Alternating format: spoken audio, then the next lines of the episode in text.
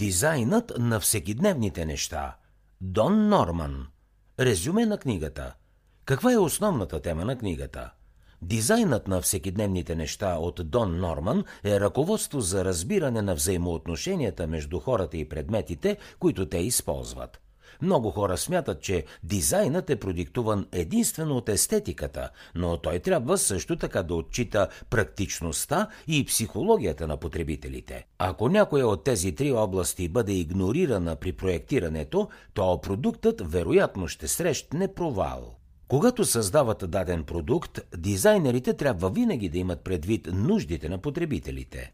При проектирането на машини е особено важно да се помисли как хората ще си взаимодействат с тях и да се направят възможно най-лесни за ползване. Ако възникнат проблеми с употребата им, грешката се крие в дизайна на машината, а не в човека, който я използва. И все пак хората често обвиняват себе си, когато не могат да пуснат сложен или нов уред. Двете основополагащи концепции в дизайна са разбираемостта и достъпността – Разбираемостта е лекотата, с която един обект информира за собствените си възможности. Предмет с ниска разбираемост може да има подробно, объркващо ръководство, докато такъв с висока разбираемост може изобщо да няма нужда от опътване.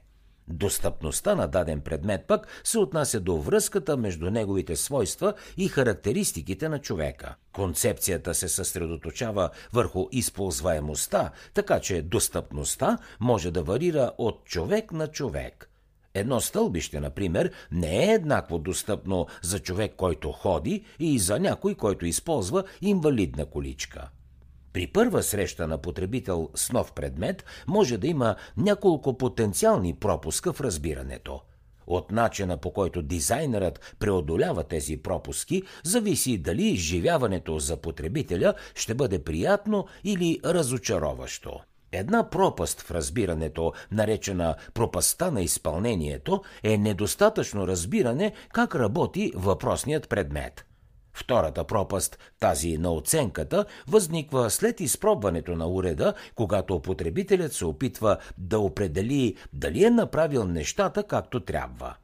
Добрият дизайнер поставя сигнали или знаци, които помагат на потребителите да открият как да използват предмета правилно по време на целия процес.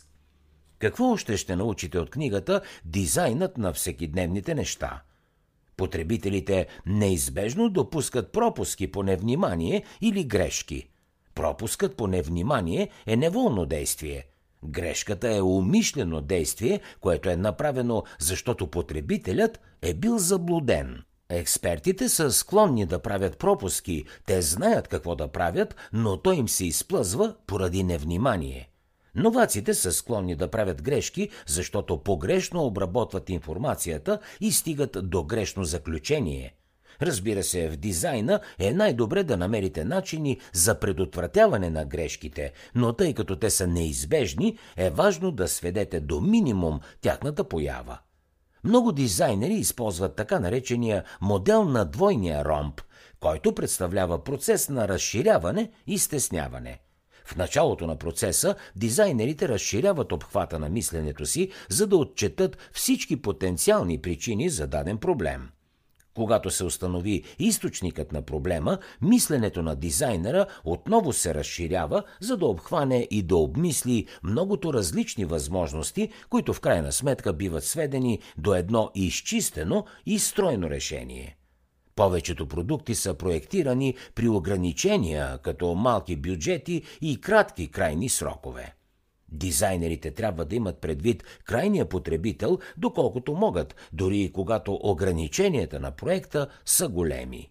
Освен това, още от началото на проекта трябва да работят с маркетолозите, за да се уверят, че продуктът не е просто използваем, но и продаваем. Дори и с маркетинговия принос, понякога добре проектираните продукти се провалят, защото пазарът не е готов за тях. За да чуете още резюмета на световни бестселери, свалете си приложението Бързи книги безплатно още сега.